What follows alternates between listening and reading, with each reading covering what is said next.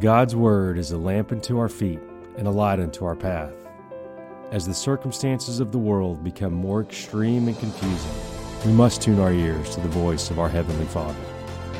His revelation is essential to navigate the road ahead. Welcome to Current Affairs with Sam Soleyn.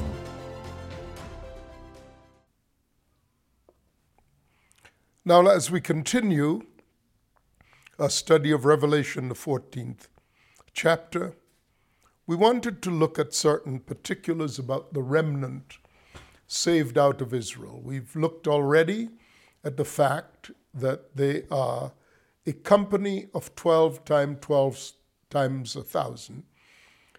The kingdom of heaven, of course, has as its territorial domains both heaven and earth.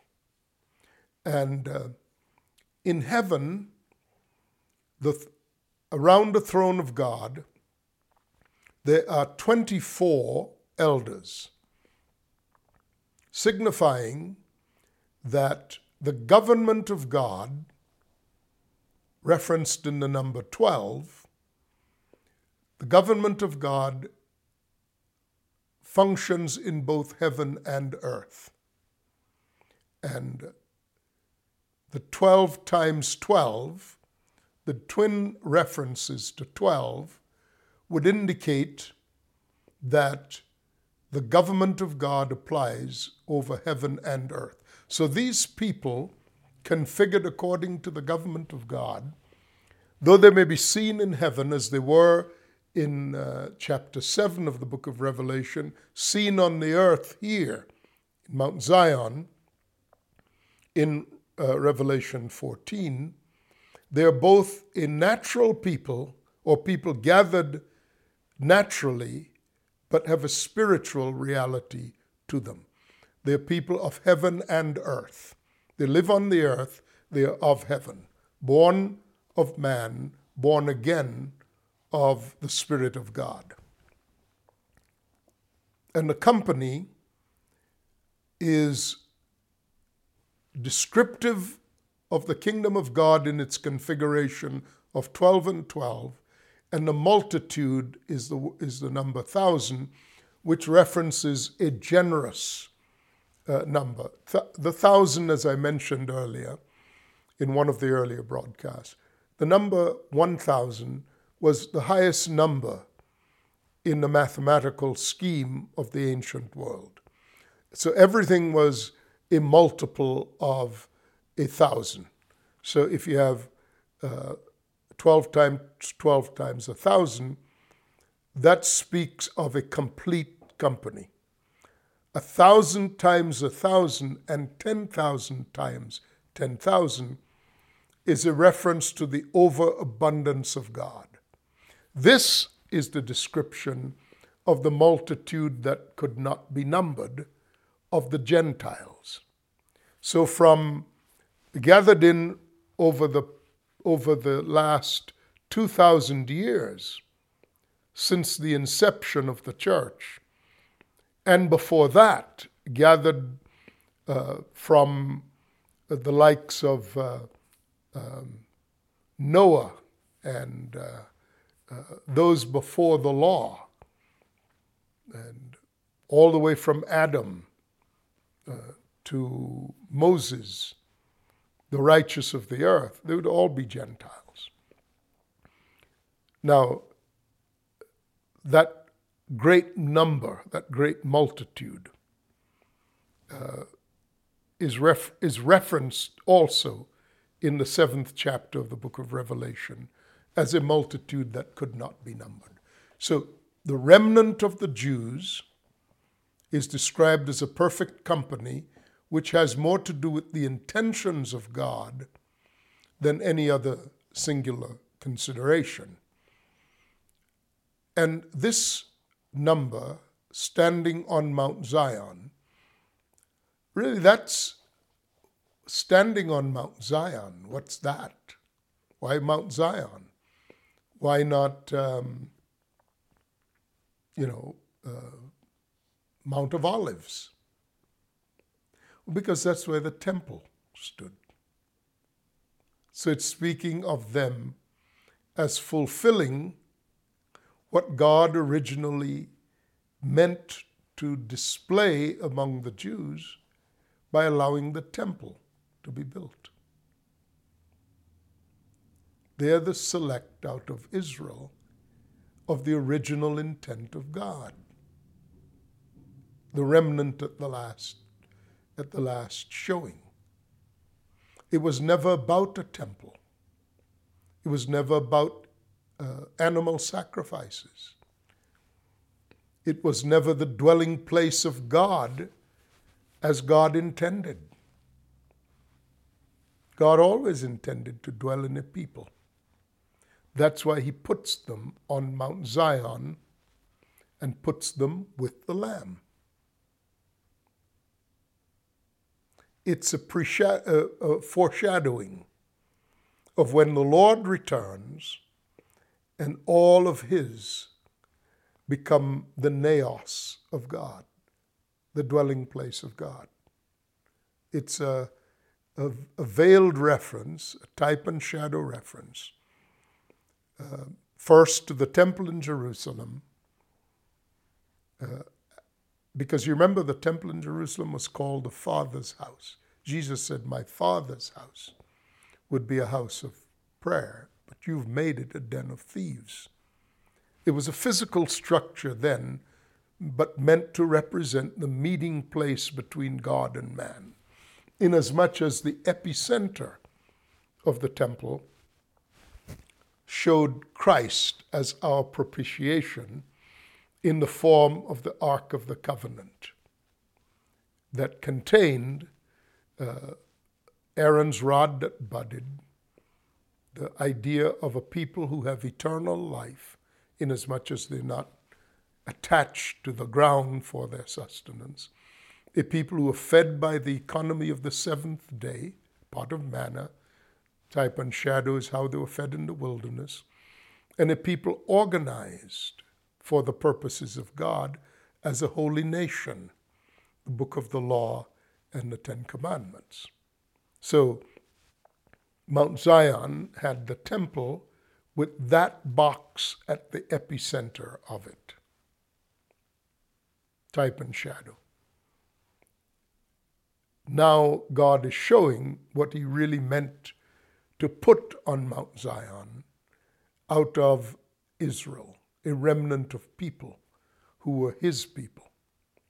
This is not a made up notion of anything. He had said to Israel before he instructed the making of the, either the tabernacle or the temple. He had said to Israel via Moses in Exodus 19 although the whole earth is mine, you shall be for me a kingdom of priests and a holy nation. God did not intend that it would be only the tribe of Levi who would be a, a tribe of priests. God intended the whole nation to be a tribe of, uh, to be a people who were a people for his possession, priests and kings. They were meant to be a type and shadow reference to the whole earth.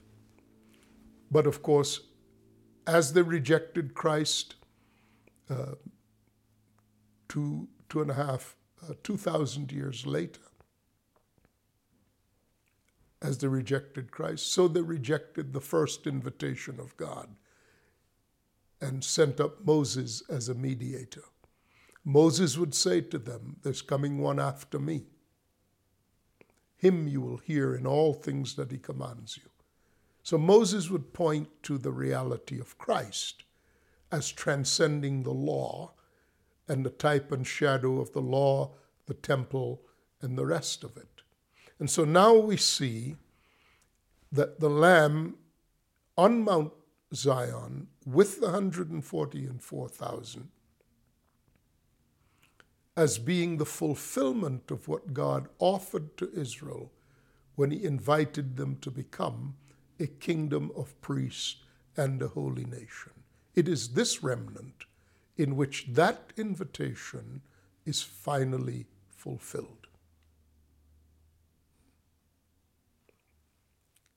And they have his father's name written on their foreheads,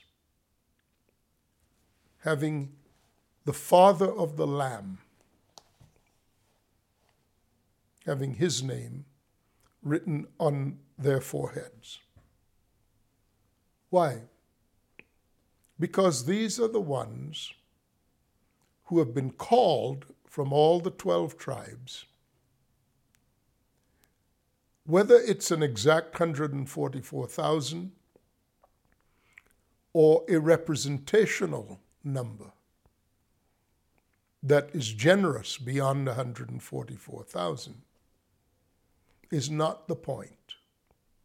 The point is they were the ones who were selected according to their fellowship with the Lamb to wear the name of the Father on their foreheads.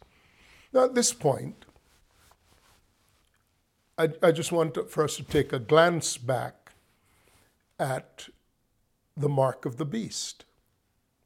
Because the mark of the beast is also to be upon their foreheads and upon their right hands.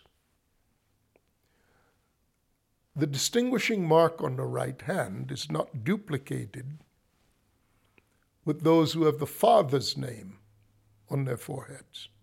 Why?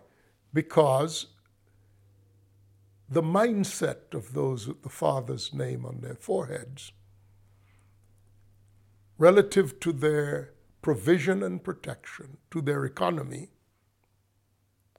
is that they already understand, they have a renewed mind to know that the Father and not the sweat of their brow, not the work of their right hand, which signifies the strength of the human being, the ability to fashion his own economy. That's the Father who is their economy. So that's why the name of the Father is not written on their right hand. Because inasmuch as their minds are renewed, they are already engrafted into the economy of the Father. Because the meaning of the term, Father's name written on their foreheads, is not, again, in any measure to be considered a literal writing, no more than the mark of the beast is to be considered some form of tattoo or some form of chip implanting or, you know, a way of tracking people by the insertion of some technology into their bodies. All of that is just stupid yeah, it's just, I, I can't dignify it beyond that. Because it's carnal, it's a carnal understanding of what is designed to be understood only as a spiritual reality. And that's why so many people are going to be deceived and are already deceived because they keep looking for physical manifestations of divine symbology of things that are meant to symbolize invisible but very real things. Right? This is a game of children. Children are playing silly games and gaining a lot of traction. All we can do is speak the truth in the place of this foolishness and hope that those who have ears to hear and eyes to see will hear and see. I know that most people aren't going to hear and going to see. And what I'm saying is more likely to infuriate religious people than it is going to save them out of their folly. I know that. I'm not willing, it's not my desire that that be so. I just know that that's how people are. And because they have choice, they have to be allowed to choose. Even God permits that doesn't keep people from choosing. So it is what it is. Having the Father's name written on their foreheads, that means they have had a renewed mind. Just as the scriptures say, let this mind be in you, which was also in Christ, who being in nature God, but being found in the form of man, humbled himself to the cross. Uh, and, and because of that, God highly exalted him, gave him a name that is above every name. So, having the mind of Christ means you understand because you're connected to the Spirit of God through your spirit, and therefore you're connected to the mind of God by the Spirit of God. Because the Spirit, you see, the Spirit of God, searches the mind of God and retrieves for us all that is in the mind of God available to us and then downloads that into the minds of our spirits. So we have a renewed mind, which is identical to the mind that was in Christ. That's what's meant by having the Father's name written on their foreheads. The same, the, the opposite would be true of those with the mark of the beast on their foreheads. On their right hands, we know that relates to their economy. On their foreheads, it relates to a mind of sin, where they have been compromised by uh, their preference for the lies of, of the enemy, just as our great ancestors, Adam and Eve, chose to believe the lies of the enemy and agreed with his lies when he said the fruit on the tree was desirable to make them wise. The ancient mis, uh, misconception and the resulting deception was how their minds were altered, the minds of their souls were altered to reject the truth and to embrace the lie that Satan offered them. You have to understand that when a person's mind is aligned with that of Satan, this is what he really, it, it comes to be what he or she really believes. Don't think that they halfway believe it. They actually believe it. Just as when the mind of a person is accurately aligned to the Spirit of God, and therefore to the mind of Christ, they actually believe these things. Everything is ripening Everything is coming to that conclusion. So, having their father's name written on their foreheads means they can hear God. Their minds have been reconfigured to the hearing of God. And that's what's said next. And I heard a voice from heaven. So John is allowed to see this from the viewpoint of the earth and specifically from the viewpoint of Mount Zion, and he heard a voice from heaven, like the voice of many waters, and like the voice of a loud thunder. The voice of God has been defined as the sound of many waters. Now, when the voice of God is heard on the earth, it is typically heard as either a loud thunder or the voice of many waters. And for example, at the baptism of Jesus, the voice of God was heard as a thunder. So that portion of the voice speaks from out of the person of God when it speaks like the voice of many waters. It's the people of God saying what is, God is saying what He's saying through the multitude of His people. So God is in chorus with the redeemed. Now, this is actually fulfilling a scripture found in Hebrews, the second chapter, in which Christ speaks and those who follow him echo. And what Christ speaks is, we will do the will of God. And what those following him speak, we will put our trust in you. This is from Hebrews chapter 2. And then Christ will speak again, and this time he says, Here I am, and the children you have given to me. This is Hebrews, the second chapter.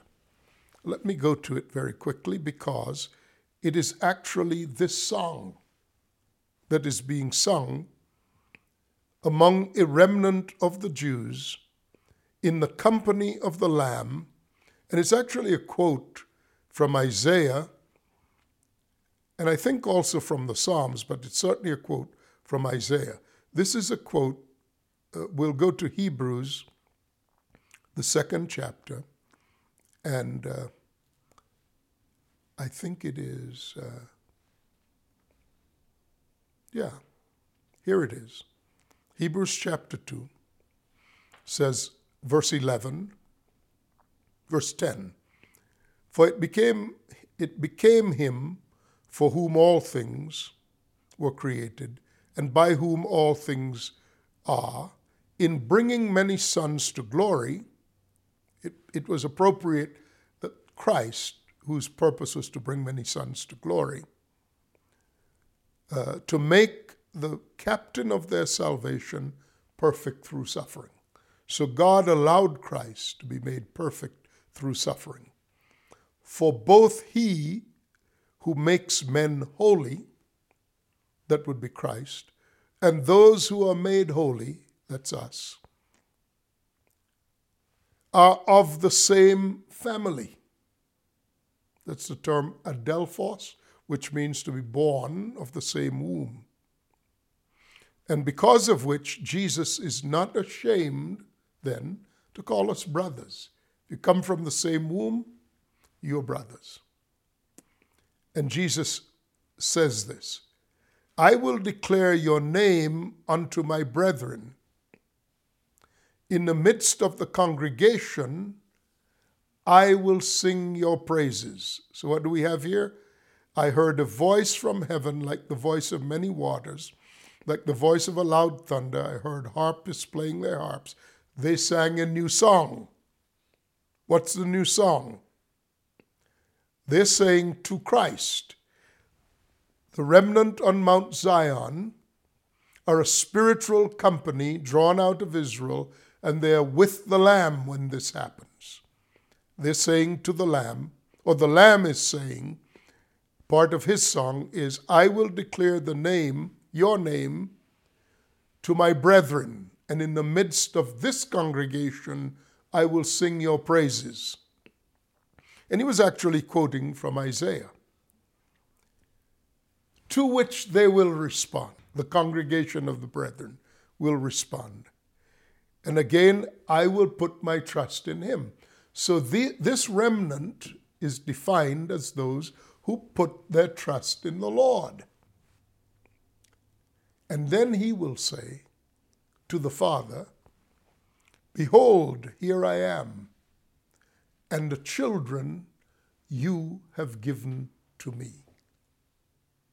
So Jesus acknowledges the remnant out of the tribe of Israel, uh, out of the 12 tribes of Israel, and he does so in the company of all of those who have been redeemed in heaven, because those on the earth and those who are in heaven join in that song. And nobody can sing it on the earth at this time except those 144, the company of the 144 who have been redeemed of the earth. So, what is the new song? The new song, as I have said, comprises of a back and forth between heaven and earth, voice of many waters, and the Lamb. The Lamb and the company of the saved on earth joining the company of those who are saved in heaven, and they're singing back and forth with Christ to the Father. And the song is, I will declare your name to my brethren in the midst of the congregation, and I will sing your praises with them. In the midst of everything that's going on, the beast and all of that, the Lamb is standing with the company on Mount Zion, joining the company in heaven, being the voice of many waters and the voice like thunder, the voice of God speaking out of the chorus of the many voices. And this is happening on earth as a witness to the earth that heaven and earth have met in this company of the redeemed out of the nation of Israel. By the way, this is the last grouping that will be redeemed of the earth, the final cut, as it were. And then the people, the ones singing, the Lord will sing, declaring his name among the brethren, unto the brethren, and in the congregation, sing, joining them in singing the praises of God. The people will say to Christ, We put our trust in you. Finally, not in the beast, not in his economy, we put our trust in you. And then Jesus will say, Here I am, or the Lamb will say, Here I am, and the children you have given to me out of this nation joining with the company of those you've given to me out of every tribe, tongue, language, and nation. That's the beauty of this song. And nobody on the earth, you see, uh, nobody on the earth could sing this song with them. Why? because these are the ones who have not defiled themselves with women, for they are virgins. I want to remind you, and they follow the Lamb wherever he goes. No deceit is found in their mouth. Very quickly, the scriptures say the kingdom of heaven shall be likened unto ten virgins who took their lamps and went forth to meet the bridegroom. This is Matthew 24, the parable of the 12, the 10 virgins, the five wise and the five foolish. The foolish virgins are like the Israel who rejected Christ. The wise are like the, the Israel that accepted and are part of this company. And they're called virgins. They have not defiled themselves with women. The woman in reference here will be more aptly and more fully unpacked in Revelation, the 17th chapter. The false church. They did not defile themselves by becoming corrupted with the false church. It's not a, it's not a reference to 144,000 males exclusive of women, because if you haven't defiled yourself with a woman, it, it, it would exclude women, wouldn't it? No, it's speaking of the spirits of just men made perfect, uh, the spirits of just persons made perfect, who have not defiled themselves with the harlot that we'll see again in Revelation 17. So it's inclusive of men and women because it's a spiritual company. What is true of a spiritual company? Neither male nor female, neither Jew nor Greek, neither bond nor free. And if we're talking about a remnant saved out of Israel, how dare we speak of them as being anything but a spiritual people, in which the designation male and female does not apply because that applies to their humanity. And the woman who would defile them is the false church, the one that deceives even Israel in the company of the false prophet who collaborate with the beast in leading the nations into that captivity. That's what these things mean. The evidence of it is everywhere in the scriptures. But we have chosen historically, teachers chose historically, to continue to pursue a logical understanding of, of uh, the book of Revelation, ignoring that above everything else, it is the compendium of all the symbols and references and themes of God's relationship to mankind in creation that makes it intrinsically, inherently, a spiritual inquiry. And that's what we've done. We are restoring that understanding and unpacking the mystery of it by divine revelation. And Sam Soleyn will continue to unpack the book of Revelation going forward from where we are in the 14th chapter. Grace and peace be with you. Amen.